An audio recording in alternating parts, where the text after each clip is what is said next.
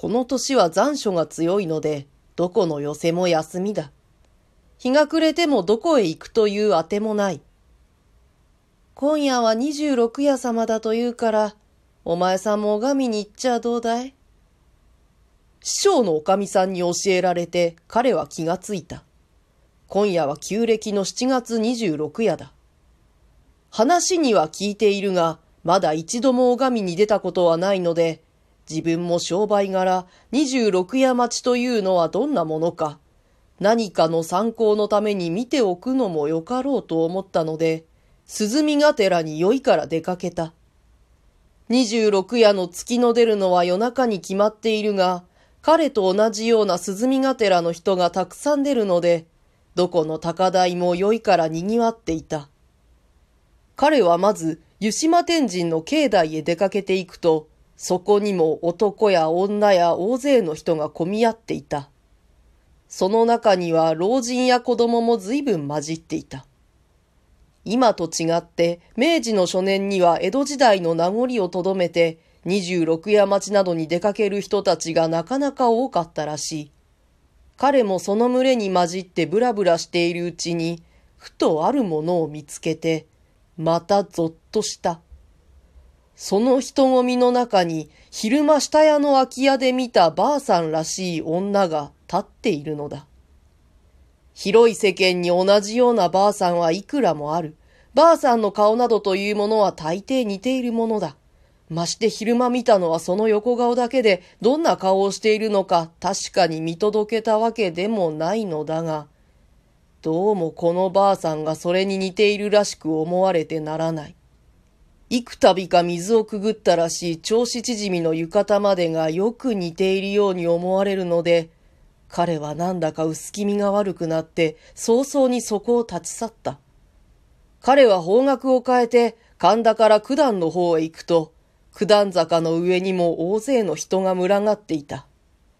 彼はそこでしばらくうろうろしていると、またぞっとするような目に遭わされた。湯島で見たあのばあさんがいつの間にかここにも来ているのだ。彼はもし自分一人であったら思わずキャッと声を上げたかもしれないほどに驚いて早々に再びそこを逃げ出した。彼はそれから芝の愛宕山へ登った。高輪の海岸へ行った。しかも行く先々の人混みの中にきっとそのばあさんが立っているのを見出すのだ。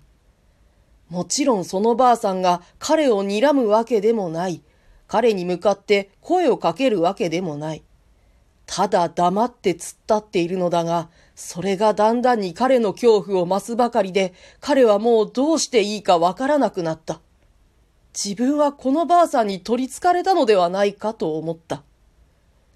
月の出るにはまだよほど時間があるのだが、彼にとってはもうそんなことは問題ではなかった。何しろ早く家へ帰ろうと思ったが、その時代のことだから、電車も鉄道馬車もない。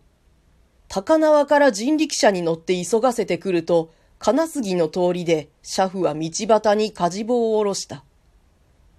旦那、ちょいと待ってください。そこでろうそくを買ってきますから。こう言って車夫は、そこの荒物屋へ提灯のろうそくを買いに行った。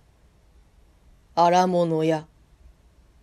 昼間のおかみさんのことを思い出しながら、彼は車の上から見返ると、自分の車から二軒ほど離れた薄暗いところに、一人のばあさんが立っていた。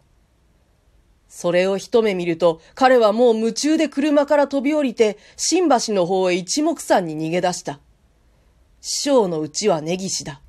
とてもそこまで帰る元気はないので、彼は賑やかな夜の街を駆け足で急ぎながら、これからどうしようかと考えた。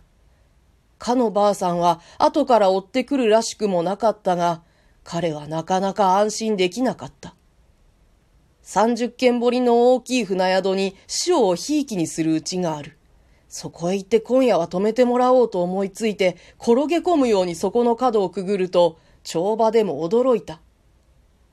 おや、どうしなすった？ひどく顔の色が悪い。急病でも怒ったのか？実はこういうわけだと息を弾ませながら訴えると、みんなは笑い出した。そこに居合わせた芸者までが彼の臆病を笑った。しかし彼にとっては決して笑い事ではなかった。その晩はとうとうそこに止めてもらうことにして、肝心の月の出る頃には、下座敷の蚊帳の中に小さくなっていた。